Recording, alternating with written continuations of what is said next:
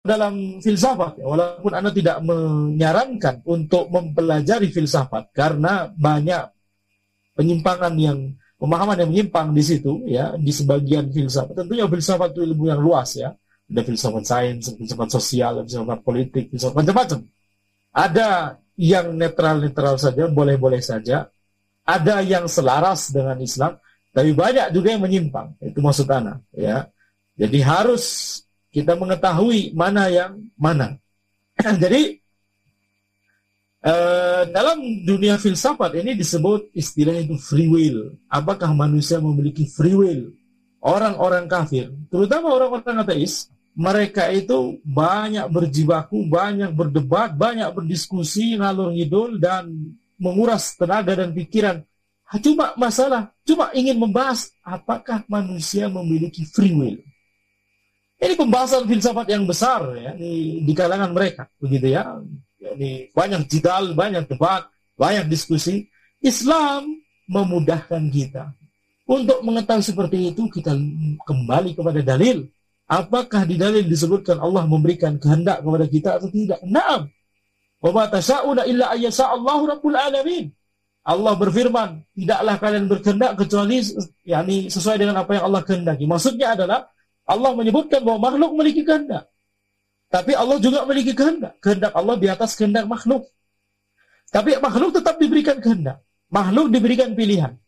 Yang tertulis di lahul mahfuz itu adalah cerminan bahwa Allah mengetahui apa yang akan dipilih oleh para hambanya. Yani yang tertulis di lahul mahfuz kata Al-Humaydi min babil ikhbar, laisa min babil ijbar. Ya, ini ini bimakna saja ya, tidak letterlet dari perkataan beliau, tapi maknanya adalah yang tertulis di Lahul Mahfuz itu masuk dalam min babil ikhbar, mengabarkan apa yang akan terjadi hingga hari kiamat. Ya, ini mengabarkan, menunjukkan bahwa Allah mengetahui apa yang akan dipilih oleh setiap hambanya. Allah memberikan pilihan, memberikan yakni uh, kita kemampuan untuk memilih. Kita mau tidur atau mau dengar kajian sekarang. Kita mau makan atau mau minum sekarang? Kita mau belajar atau mau rebahan? ya. sekarang, setiap dari kita diberikan pilihan. Dan Allah mengetahui apa yang akan kita pilih. Sejak zaman dulu. Ya, sejak zaman azali. Dan apa yang akan kita pilih nanti. Apa yang akan dipilih oleh setiap makhluk. Itu Allah telah mengetahuinya dan itulah yang, yang itulah yang tertulis di Lauhul Mahfud. Jadi bukan min babil ijbar, bukan dalam rangka memaksa makhluknya untuk sesuai skenario, sesuai yang tertulis di Lauhul Mahfuz. Tidak demikian. Kenapa? Kalau demikian, maka ini merupakan menisbatkan kezaliman kepada Allah. Berarti ada sebagian orang, orang yakni orang-orang kafir, yang mereka kafir kenapa? Karena mengikuti apa yang tertulis di Lauhul Mahfuz. Ini kezaliman. Berarti sebagian makhluk Allah telah Allah giring kepada neraka begitu ya. Ini perkataan yakni perkataan besar, perkataan yang yakni kedustaan yang besar kepada Allah Subhanahu wa taala. Allah Subhanahu wa taala tidak zalim kepada para hambanya. Ya, akan tapi para hambanya tersebut yang menggolimi diri mereka sendiri dengan memilih jalan kekufuran. Allah memberikan pilihan kepada mereka. Tapi ya dari sejak zaman dahulu Allah telah mengetahui apa yang akan mereka pilih. Itulah yang tertulis di Lahul Mahfuz. Itulah yang tertulis di Lahul Mahfuz. Ya. Tapi kemudian tentunya ketika Allah memberikan kehendak, memberikan pilihan kepada makhluk, setiap yang dipilih oleh makhluk itu tidak akan terjadi kecuali atas izin Allah, kecuali atas kehendak Allah. Tidak ada yang terjadi di alam semesta ini kecuali Allah telah mengizinkannya. Ya, kalau mau pakai bahasa lain mengapprove. Ya, ada approval dari Allah Subhanahu wa taala, ya. Tidak ada yang luput dari izin Allah Subhanahu wa taala. Semuanya atas izin dan kehendak Allah. Tapi apakah makhluk diberikan kehendak? Ya, nah, diberikan pilihan. Oleh karena itu, kita akan bertanggung jawab atas pilihan kita tersebut. Kalau kita mengatakan bahwa seperti yang diyakini oleh Jabriyah, bahwa setiap orang itu cuma sekedar menjalankan skenario yang telah tertulis di Lahul Mahfuz, maka ini mengatakan bahwa Allah zalim berarti. Nauzubillah min Ya. Berarti kalau kita bermaksiat itu berarti karena kita terpaksa untuk melakukan kemaksiatan tersebut. Kita dapat dosa dan dapat azab nantinya di akhirat karena kita yang mengikuti apa yang telah tertulis di Lauhul Mahfuz. Ini tentunya menisbatkan kezaliman kepada Allah Subhanahu wa taala. Ya. Ini kesalahan. Ini poin pertama, mengapa akidah ini adalah akidah yang menyimpang. Jadi Qadariyah menyimpang, Jabriyah juga menyimpang. Ya. Kemudian penyimpangan yang kedua atau bukti bahwa ini adalah pemahaman yang menyimpang. Bukti yang kedua adalah tidak ada gunanya nanti Al-Quran dan As-Sunnah. Tidak ada gunanya perintah dan larangan yang ada di dalam Al-Quran dan As-Sunnah. Buat apa Allah memerintahkan kalau kemudian kita ternyata tidak melaksanakan perintah itu. Kalau ternyata kita nggak punya kemampuan untuk mau melaksanakan perintah itu. Buat apa Allah melarang, tapi kemudian kita terpaksa, dipaksa oleh lahul mahfuz misalnya, untuk melakukan sesuatu yang dilarang. Terus, kemudian apa poin dari adanya perintah dan larangan? Ini berarti apa? Menisbatkan abas kepada Al-Quran dan As-Sunnah. Abbas itu apa? Kesia-siaan. Yani apa poinnya? What's the point, kata orang-orang. Gitu ya. Ini menisbatkan Al-Abbas kepada Al-Quran dan As-Sunnah. Dan ini tentunya adalah pemahaman perkataan yang lancang sekali. Perkataan yang besar. Besar sekali lancangnya maksudnya. Hah?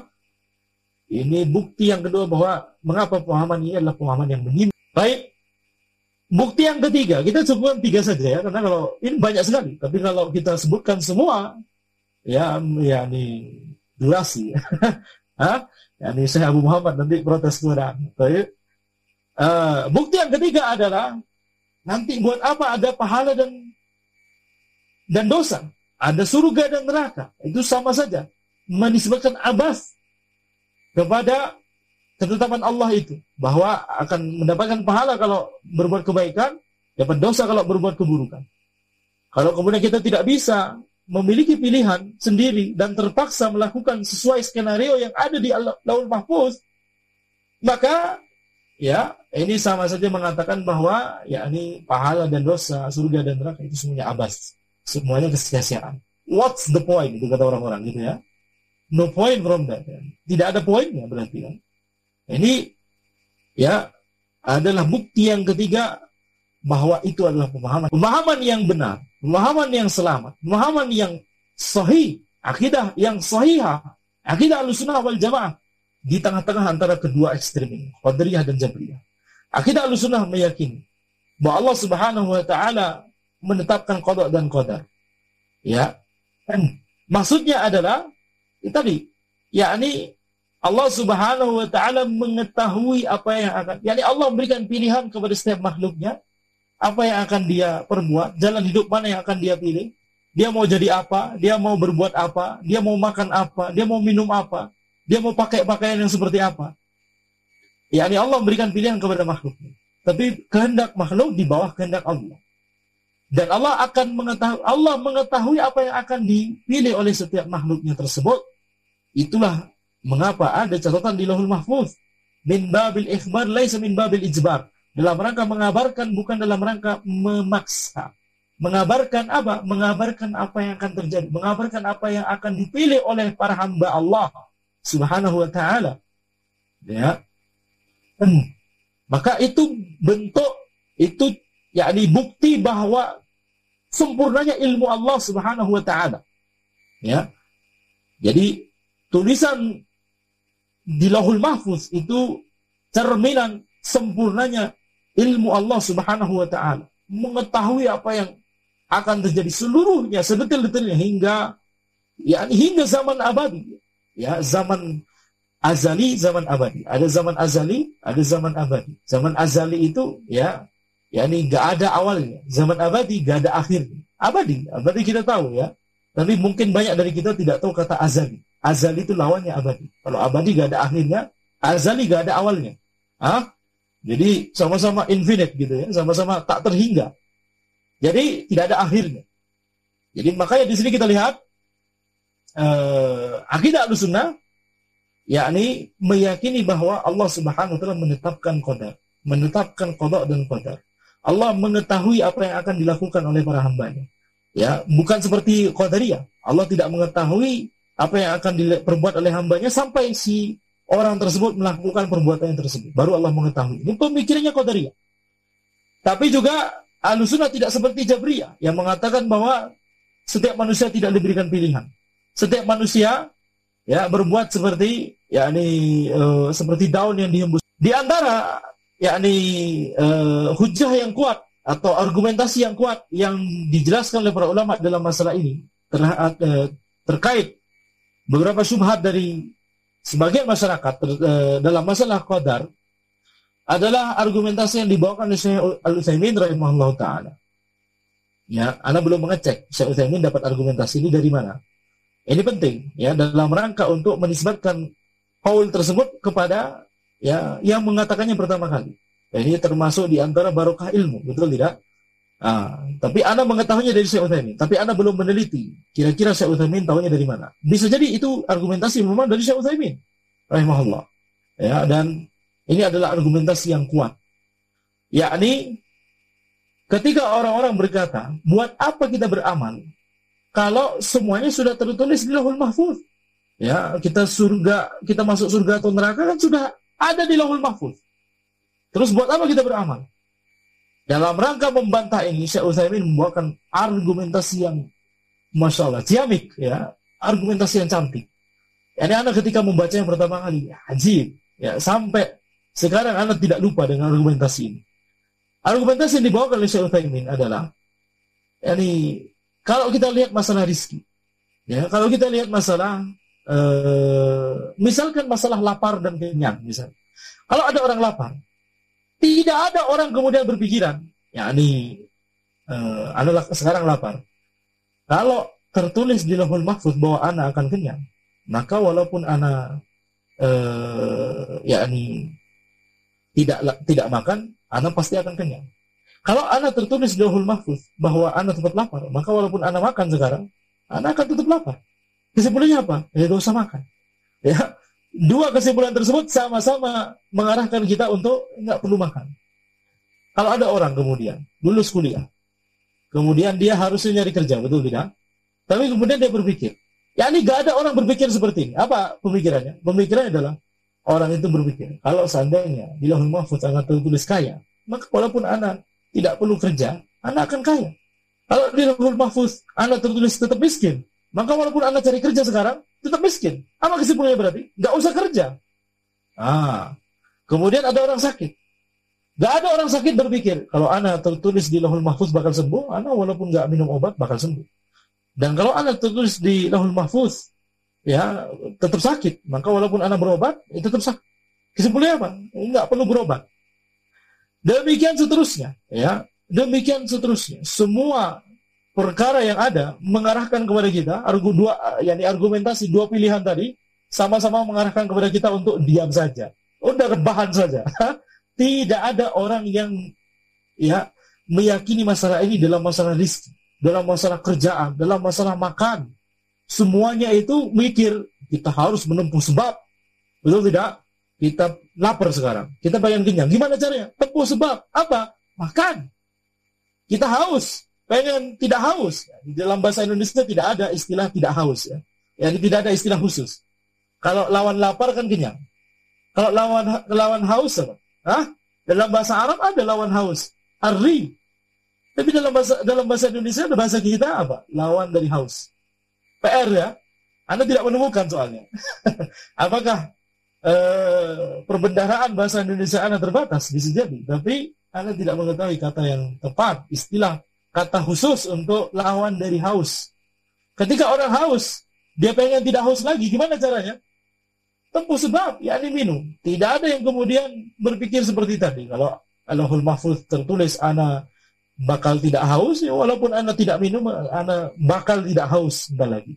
Tapi kalau di lahul mahfuz Anda tertulis eh, bakal tetap haus, maka walaupun Anda minum berliter-liter, tetap akan haus. Kesimpulannya apa? Nggak perlu minum, nggak perlu nempuh sebab. Kalau seandainya dalam masalah rizki dunia, tidak ada orang berpikiran seperti ini. Kenapa kemudian kita dalam masalah rizki akhirat kita berpikiran seperti itu? Kalau di lahul mahfuz tertulis anak masuk surga, Walaupun Anda nggak melakukan, melakukan amalan apa pun, Anda tetap akan masuk surga. Kalau di lahul mahfuz Anda tertulis neraka, maka walaupun Anda melakukan amalan sebanyak apa pun, tetap masuk neraka. Ini kan argumentasi yang seperti tadi. Mengapa dalam masalah rizki dunia kita nggak kepikiran sama sekali? terbersih pun tidak. Bapak justru dalam masalah rizki akhirat kita, keselamatan kita di akhirat, ya, kebahagiaan kita di akhirat, kemudian kita terapkan argumentasi seperti ini. Najib ya. Argumentasi ciamik dari Syekh Utsaimin rahimahullah taala. Ha? Maka di sini kita lihat ya eh, inilah di antara yakni eh, kata ini disebutkan juga oleh Syekh Utsaimin ya di antara bagaimana kita harus konsisten dalam berkeyakinan ya.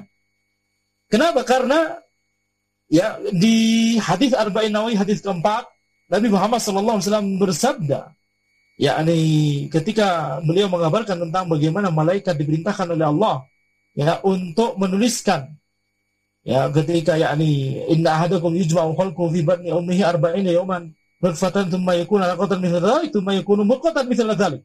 Ya salah seorang dari kalian itu dikumpulkan penciptaannya di perut ibunya selama 40 hari dalam bentuk nutfah kemudian 40 hari dalam bentuk alaqah kemudian 40 hari dalam bentuk mudghah, sekerat daging.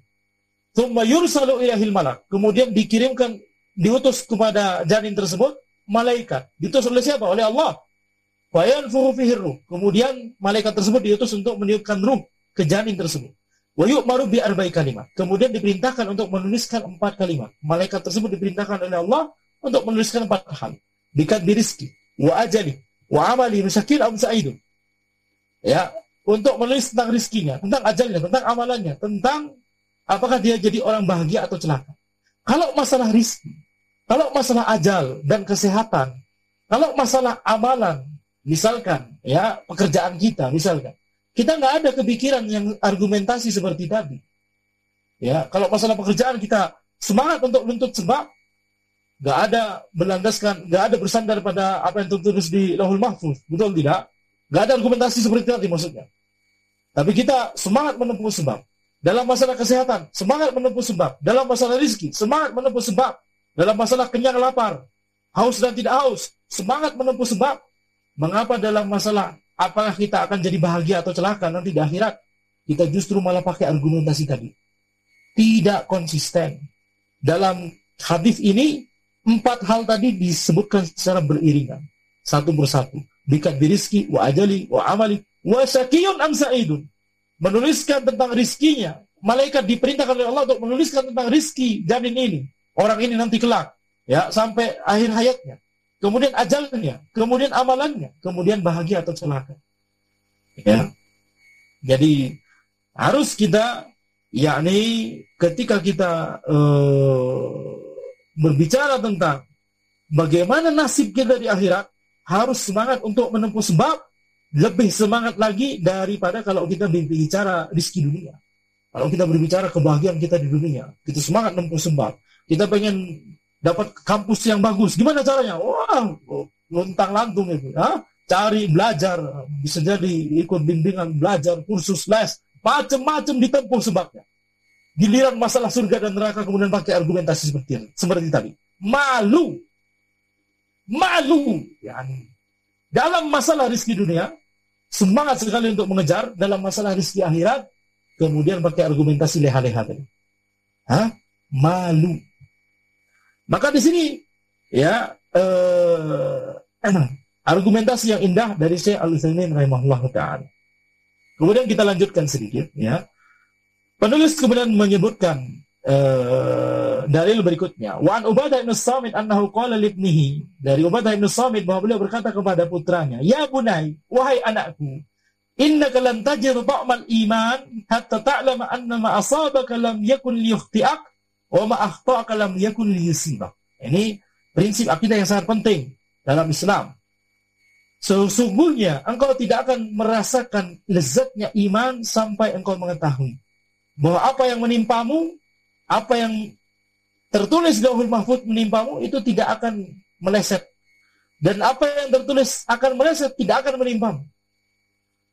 Jadi maksudnya apa? Maksudnya adalah kita itu ya boleh bersandar dalam masalah eh, boleh bersandar kepada apa yang tertulis di Lauhul Mahfuz kalau itu dalam masalah yakni masalah kauliyah ya.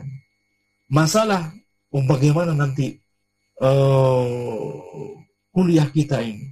Apakah kuliah kita akan bagus, sukses, dapat nilai bagus? Ya ini kita diajarkan eh, dalam Islam untuk berpikiran seperti ini. Jangan khawatir. Kalau memang yakni eh, apa yang terjadi di kuliah kita ini, kalau memang itu Allah takdirkan untuk kita terjadi, itu pasti tidak akan meleset. Kalau itu pasti meleset dari kita, itu yakni tidak akan menimpa kita. Dalam masalah pekerjaan, nggak perlu kemudian jadi punya anxiety begitu ya. Ini gimana kerjaan kita? Bisnis kita gimana? Apakah untung atau rugi nanti? Dan seterusnya dan seterusnya. Jadi memiliki yakni uh, kepanikan dan anxiety istilahnya apa anxiety gugup dan yakni ketakutan terhadap masa depan istilahnya begitu ya kekhawatiran terhadap masa depan akidah alusunnah akidah Islam mengajarkan kepada kita untuk bertawakal kepada Allah Subhanahu wa taala meyakini bahwa setiap yang Allah tetapkan untuk kita pasti ada hikmah di baliknya dan meyakini kalau itu Allah tetapkan bakal menimpa kita itu nggak akan meleset kalau itu ditetapkan akan meleset dari kita, itu gak akan menimpa kita. Halas. Maka apa yang akan kita takutkan? Setiap yang terjadi pada kita, kita bertawakal kepada Allah Subhanahu wa taala. Ya. Maka ini adalah prinsip akidah yang sangat penting dalam rangka meraih kebahagiaan dan ketenangan hati. Makanya seorang muslim itu adalah seorang yang secara yakni idealnya adalah seorang yang tegar, dalam menghadapi setiap permasalahan. Ketika dia mengingat hadis ini, ketika dia mengingat prinsip ini, kaidah ini, maka dia, maka prinsip ini atau kaidah ini akan membantu dia untuk tegar. Tidak mudah terombang ambing, tidak gugup, tidak khawatir, tidak takut terhadap apa yang akan terjadi.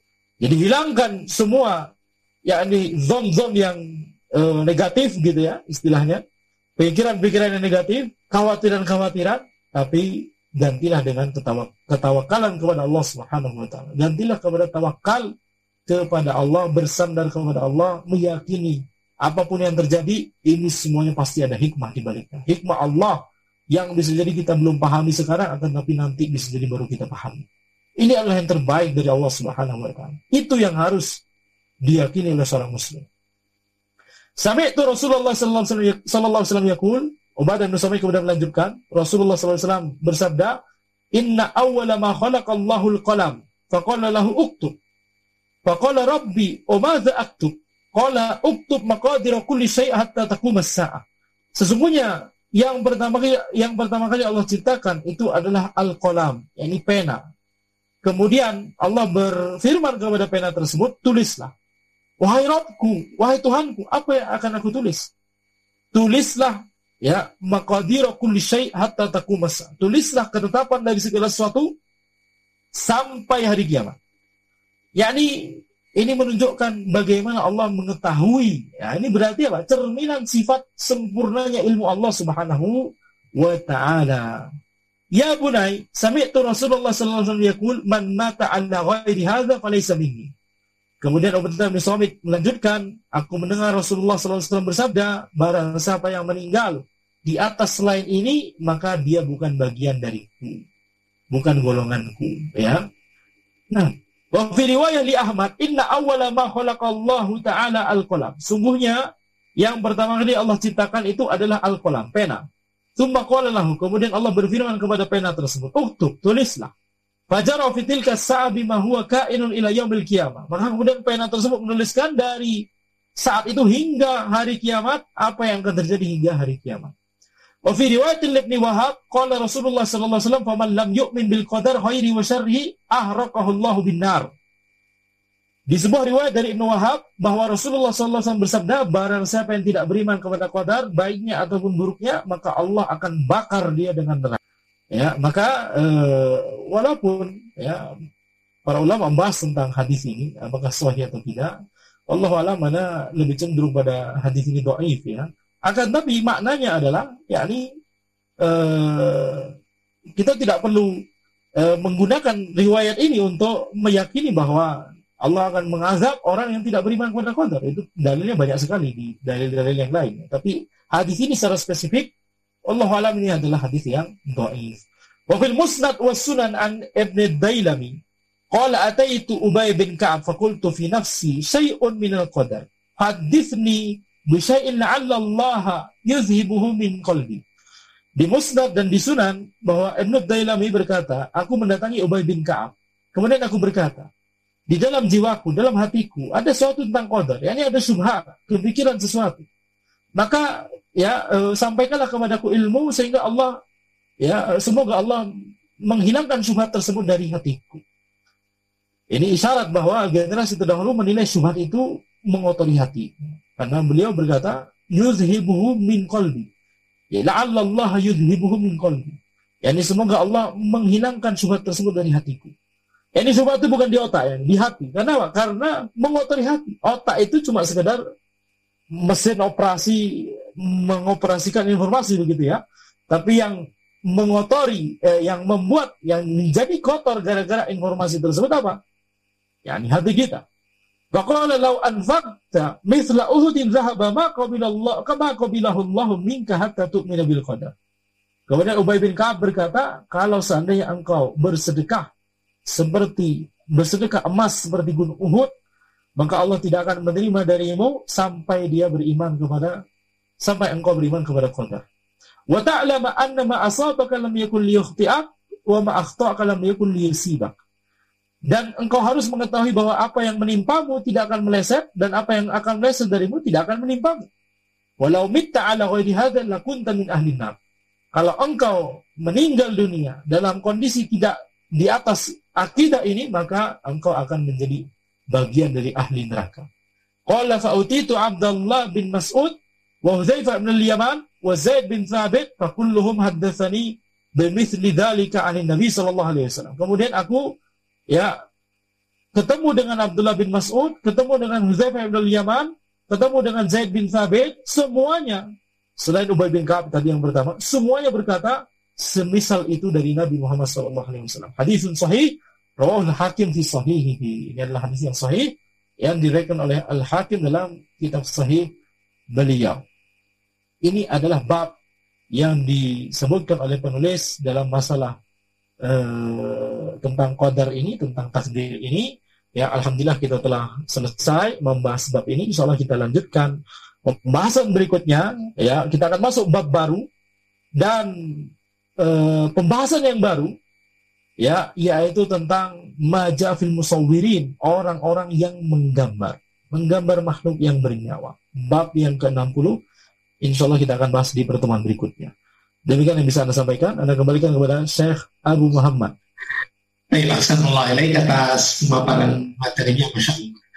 Sangat menarik dan insya Allah banyak sekali faedah yang bisa kita dapatkan dari apa yang telah disampaikan dan langsung saja kami akan beralih kepada sesi tanya jawab, masya Allah juga pertanyaan juga banyak yang sudah masuk dan Anda coba bacakan beberapa pertanyaan yang sesuai dengan materi.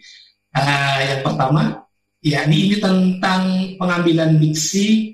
Kita punya rencana, tetapi rencana Allah lebih baik.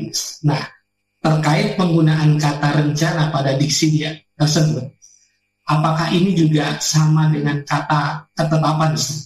Karena Allah sudah menetapkan bukan pada tahap rencana lagi. Baik. Uh, Wallahu alam ini kalau misalkan masuk dalam dimasukkan yakni sekedar mengabarkan ya bahwa uh, Allah Subhanahu wa taala ketetapan Allah itu lebih baik ya maka ya tidak masalah ya. Insya Allah tidak masalah. Ini dalam bab ikhbar. Dan bab ikhbar itu lebih luas daripada bab sifat. Jadi kalau yang dimaksud, maksudnya orang tersebut memahami bahwa tentunya rencana Allah pasti telah pasti akan terjadi, betul tidak? Ah, ini insya Allah tidak masalah. Ya, insya Allah tidak masalah. Allah alam. Tapi kalau kemudian meyakini bahwa ya rencana Allah sebagaimana rencana sebagaimana rencana yang belum tentu terrealisasi, maka tentunya ini adalah kesalahan. Tapi kalau tidak ada makna itu sama sekali, tapi ini sekedar mengabarkan bahwa maksudnya adalah yakni ketetapan Allah. Yang dimaksud dengan rencana tersebut adalah ketetapan. Insya Allah ini termasuk lafaz yang tidak masalah. Ini min babil ikhbar mengabarkan ya dan meng, bab mengabarkan tentang uh, Allah itu lebih luas daripada bab sifat Allah. Bab sifat Allah harus saklek pada dalil. Ya. Nah. Baik, naik atas penjelasannya. Uh, pertanyaan berikutnya terkait takdir. Uh, kita sudah memahami bahwa perkara takdir ini uh, kita sudah ditentukan, yakni takdir baik dan buruk sudah ditetapkan. Lalu kita terbiasa melakukan sebab-sebab kebaikan, maka kita akan meninggal di atas kebaikan juga. Tetapi Kenapa kita masih ada keraguan ini? Iya. Kenapa masih ada keraguan tentang apa? Tentang ketetapan yang sudah ditentukan tadi, Mister. Nah, ya, maka ini keraguan harus dihilangkan. Itu termasuk was-was dari syaitan. Ya. Jadi ketika seseorang dia sudah menempuh sebab melaksanakan berbagai kebaikan, ini sebab yang bisa mengantarkan dia kepada kebahagiaan di dunia dan di akhirat, betul tidak? Maka dia harus optimis. Ya, Allah Subhanahu wa taala sesuai dengan zon kita, sesuai dengan zon hambanya. Kita harus optimis, kita harus bersandar kepada Allah, tawakal kepada Allah. Ya, ini jangan biasakan kemasukan was-was. Ini bagaimana kalau misalkan Anda sudah menempuh kebaikan tapi ternyata nanti jadi menyimpang. Ah, begitu ya. Eh, ini was-was. Jadi, yakni Eh, Nabi Muhammad SAW telah me menjelaskan kepada kita ini adalah was-was yang kemudian itu harus dilawan. Gimana cara menghilangkan keraguan ini? Dilawan. Ya, ini langsung dihilangkan. Langsung kita mengalihkan perhatian kita, pikiran kita kepada hal lain kalau kita sudah mulai kepikiran yang seperti ini. Dan itu insya Allah tidak masalah kalau kita perang itu, ya tidak masalah. Jadi jangan merasa, aduh kok anak seperti ini ya, jangan-jangan anak, ah, Jangan demikian, jangan pesimis. Tapi selama kita sudah memerangi pemikiran tersebut, nanti insya Allah lama-lama akan hilang sendiri. Ya, tapi selama kita memeranginya, itu tidak akan mempengaruhi apa-apa. Karena itu cuma Baik, Masya Allah penjelasannya. Dan pertanyaan, ayo sudah ada yang lain, Ustaz? Kami persilakan kepada Ummu Wisam. Afadhal. Ya, Bismillahirrahmanirrahim. Ustaz, kalau mungkin kalau bagaimana sih sebenarnya secara yang, yang sahihnya uh, awal mula kayak misalkan uh, pikiran buruk itu atau segala sesuatu yang tidak apa ya yang kita pikirkan gitu apakah uh, itu full pasti diakibatkan oleh rasa syaitan ataukah apa ya keburukan-keburukan yang ada di kita itu yang membisikkan itu apakah syaitan 100% gitu Ustaz? Atau gimana sih lah itunya? Step-step itu gimana dan gitu-gitunya? Iya tentunya uh, Nah, afwan.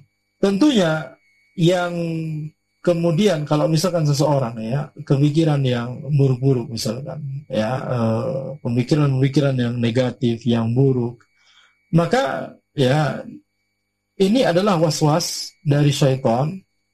Ya itu eh, di antara faktor penyebab utamanya.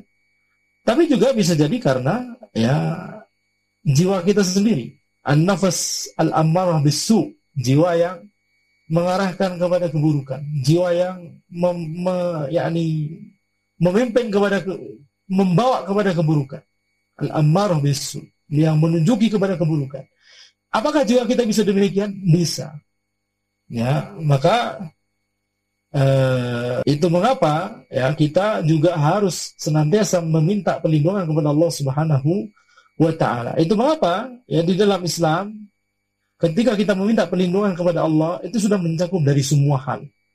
Ya, dari was-was syaitan, dari jiwa kita yang bisa jadi buruk. Tapi kalau kita berusaha untuk melatih jiwa kita, maka jiwa yang awalnya al-ammarah bisu tadi menjadi bisa menjadi jiwa yang hanif. Menjadi nafsul mutmainnah, menjadi jiwa yang tenang di atas al-haq. Nah, ini bisa dilatih. Jadi kalau ditanya apakah faktor satu-satunya adalah was-was dari syaitan, nanti kemudian terkenal berkatan sebagian orang, apa-apa disalahin syaitan gitu. Hah? Kita katakan bisa jadi karena itu jiwa kita bisa jadi nah. An-nafs al-ammarah bisu, jiwa yang mengarahkan kepada keburukan. Itu mengapa? Ya, apa pun kemungkinannya. Ya, eh, ya ini kita harus senantiasa meminta perlindungan kepada Allah Subhanahu wa taala. Baik. Akan tapi tentunya tentunya kita harus sekali lagi optimis. Ya, jangan sampai kemudian kita merasa, aduh jiwa kita masih su, jiwa kita ternyata itu bagus kalau kita kalau itu membuat kita ya semangat untuk memperbaiki diri. Tapi kalau itu membuat kita menjadi down, tidak percaya diri, tidak mungkin men, merasa tidak mungkin menjadi orang yang bisa bertakwa kepada Allah, tentunya ini adalah keburukan. Ya, jadi harus tetap yakni bersandar kepada Allah, ya, kemudian optimis itu adalah sifat seorang. Baik, jazakallah atas uh, penjelasannya Ustaz. Uh, lanjut kepada pertanyaan berikutnya ini Ustaz terkait takdir juga ini Ustaz. Uh, jika seseorang itu telah menyadari bahwa dirinya itu mempunyai sebuah bakat yang bagus Ustaz. Namun beliau tidak mengembangkan bakat tersebut Ustaz. Apakah beliau ini termasuk yang menolak takdir Ustaz? Itu yang pertama Ustaz. Yang kedua, uh, dikatakan bahwasanya doa itu dapat merubah takdir. Nah, uh, takdir mana saja yang dapat diubah dengan doa tersebut Baik. Ketika seseorang misalkan punya bakat, kemudian dia tidak melatihnya, apakah kemudian dikatakan bahwa orang ini uh, apa tadi istilahnya di pertanyaan mengingkari takdir? Mengingkari takdir. Kita katakan atau keluar dari takdir. Kita katakan ini keluar dari takdir menuju takdir yang lain. Ya. Betul tidak? Kita katakan eh, kalau antum punya bakat maka ya ini kemudian ternyata sekarang tidak mengasah bakat tersebut ya ini adalah sesuatu yang sudah terjadi ya. Kita eh, meminta kepada Allah mana yang terbaik untuk kita ya. Itu mengapa setiap ada pilihan hidup hendaknya kita istikharah dan di dalam doa istikharah apa yang kita panjatkan? Ya, nanti kita bisa pelajari. Nanti cari sendiri doa istikharah ya. yakni kalau ini adalah suatu kebaikan bagi hamba, maka mudahkanlah. Kalau keburukan maka jauhkanlah. Itu inti dari doa istikharah, betul tidak? Jadi eh, kalau misalkan kita mendapati ya bakat kita belum diasah dan bakat tersebut adalah sesuatu yang halal, tidak masalah dalam Islam, maka kita tidak masalah. Kita pupuk dari sekarang. Latihlah bakat kita tersebut, ya. Kita keluar dari takdir yang sekarang menuju takdir berikutnya, ya ini. Betul tidak? Tidak akan keluar dari takdir Allah Subhanahu wa taala. Dan kalau kita berarti punya bakat kemudian tidak mengasahnya, yaitu atas pilihan kita sendiri, kita sendiri yang memilih untuk tidak mengasahnya, apakah ini mengingkari takdir? Ya, ini bukan bentuk mengingkari takdir, tapi ini bentuk ya ini uh, antum memilih jalan yang lain daripada yang sesuai bakat antum tersebut gitu ya. Masih ada kesempatan untuk melatih bakat itu. Nah kemudian pertanyaan yang kedua eh, tadi apa pertanyaan kedua? Sebentar namanya saya ah terkait doa yang dapat merubah nah. takdir nah takdir yang dimaksud adalah takdir yang dituliskan oleh malaikat yang diperintahkan oleh Allah untuk malaikat tersebut menuliskan ketika orang tersebut masih janin. Itu yang bisa diubah. Adapun yang di Lauhul Mahfuz tidak akan bisa berubah. Ya, jadi uh, jafatis suhu, ya lembarannya telah kering. Maka itulah mengapa uh, kalau kita berdoa, kemudian doa tersebut mengubah takdir kita yang takdir yang dituliskan oleh malaikat di ketika masih janin. Maka ketika kita berdoa, kemudian ternyata mengubah takdir yang tadi dituliskan oleh malaikat, itu doa kita sendiri dan perubahan takdir ini sudah ada di lahul mahfud, gitu ya. Jadi uh, yang di lahul mahfud tidak akan berubah. Yang dimaksud doa bisa mengubah takdir, maksudnya takdir yang dituliskan. Ya, Ustaz. Pertanyaan berikutnya masih seputar itu tadi, Ustaz. Uh, bagaimana jika uh, mungkin ini penanya mungkin khawatir salah pemahaman Ustaz, bahwasanya manusia itu punya diberikan free will, ada kehendak untuk memilih mana yang baik dan mana yang buruk. Dan apabila takdir yang bersangkutan itu sudah dituliskan di Lauful Mahfud ternyata um, apa namanya penanya tadi misalkan sudah ditulis di neraka gitu Ustaz. misalkan ya misalkan. Uh, bagaimana ya apakah ini juga dapat uh, di apa namanya ditempuh untuk perubahan-perubahannya atau mungkin apa namanya ditempuh sebab-sebab yang baik untuk merubahnya Ustaz atau juga ya hal yang seperti ini memang sudah uh, mutlak tidak bisa dirubah gitu. seperti itu. Baik, ini penanya ini maksudnya memberi contoh penanya yang sebelumnya. Bagaimana nah, Ustaz. Nah, Ustaz. masih masih bersambungan Ustaz. Eh, nah, enggak soalnya kata-katanya tadi bagaimana kok penanya tadi tertulis di neraka ya begitu ya bukan itu maksudnya. Nah, nah bukan itu sebenarnya. nah, ah, kalau seseorang di lauhul mahfud tertulis di neraka. Itu berarti apa? Allah telah mengetahui bahwa apa yang akan dipilih oleh orang tersebut sampai akhir hayatnya itu jalan yang menuju kepada neraka. Ini Allah tidak memaksa orang tersebut untuk ah ini templosin aja ke neraka nih. Yang ini oh, surga. Yang ini neraka lagi ya tidak demikian. Allah tidak zalim kepada para hambanya. Allah memberikan pilihan. Berikan kehendak. Tapi naam kehendak makhluk di bawah kehendak Allah. Yakni bisa jadi makhluk tersebut berkehendak, tapi kalau Allah tidak berkehendak itu nggak akan terjadi. Ya, eh. tapi uh, Allah tetap berikan pilihan. Nah sekarang, apakah orang tersebut bisa mengubah takdirnya?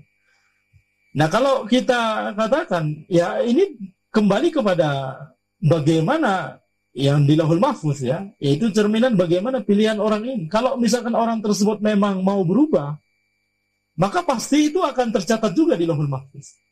Pasti bahwa ter, akan tercatat. Yani karena Allah mengetahui apa yang akan dipilih oleh orang ini di akhir hidupnya dia akan yakni memilih jalan kebaikan, masuk Islam misalnya. Awalnya kufur kemudian tobat. Awalnya orang kafir selama hidupnya, kemudian jadi tobat. Ya, kemudian eh, masuk Islam dan melakukan amalan kebaikan walaupun sebentar ternyata meninggal dunia dalam di atas keislaman. Maka ini menunjukkan apa? Menunjukkan berarti orang tersebut memang memilih jalan kebaikan tersebut.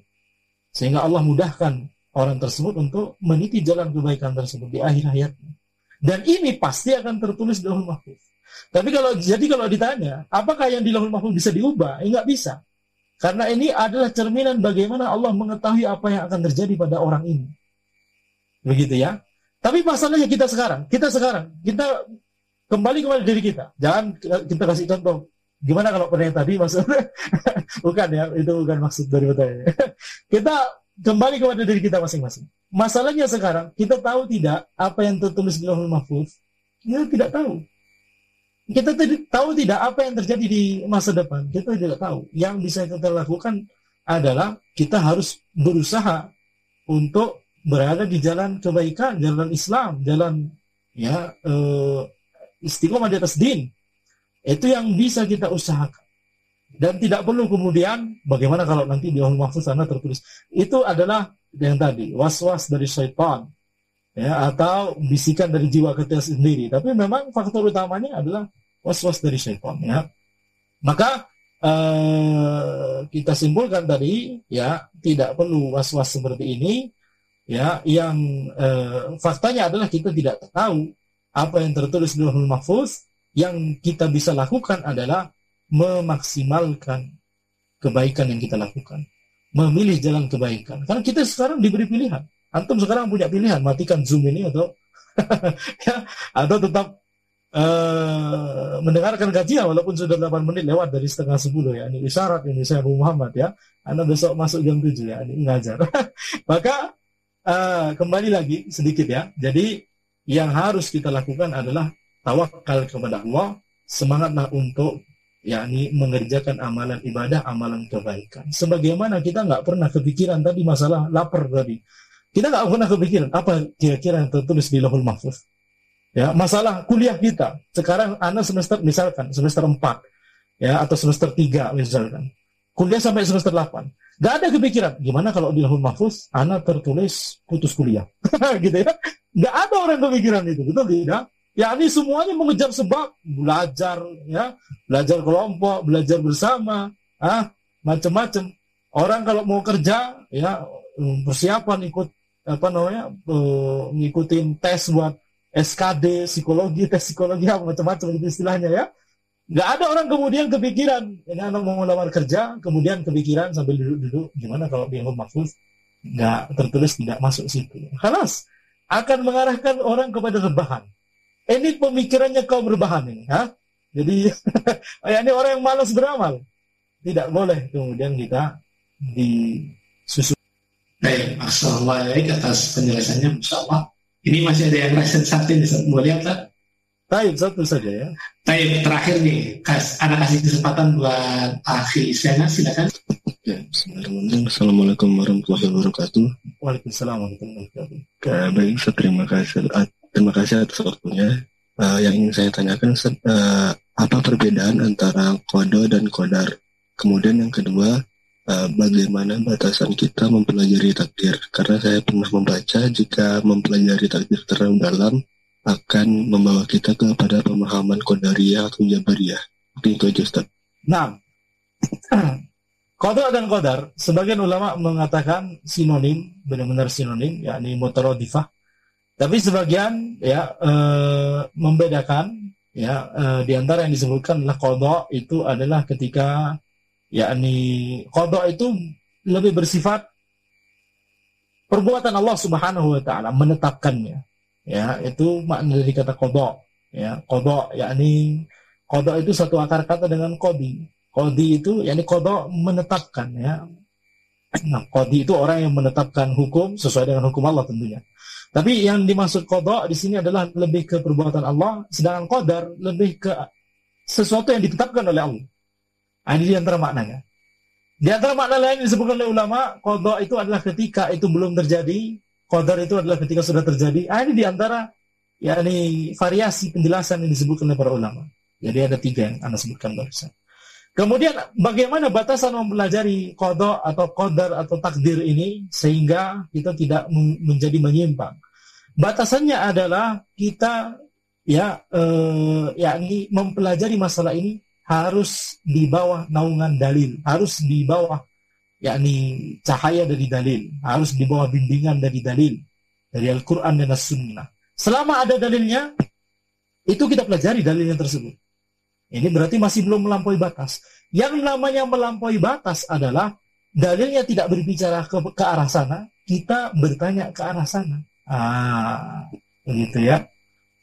Kemudian mikir-mikir, ah, mikir-mikir bagaimana kalau kita bisa mengkloning manusia? Ah, cloning manusia ini nanti gimana? Apakah cloningan manusia ini punya free will? gitu ya. ah, dan seterusnya dan seterusnya.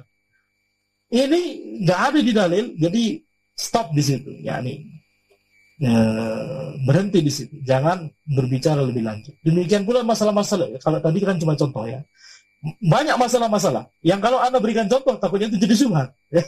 kalau anda berikan contoh sekarang yang masalah ngomong yang berlebihan dalam masalah takdir yang melampaui batas tadi maka anda wajib untuk menjelaskan penjelasannya. Ini nanti sampai jam setengah sebelas sampai jam sebelas ya Syekh Abu Muhammad ya.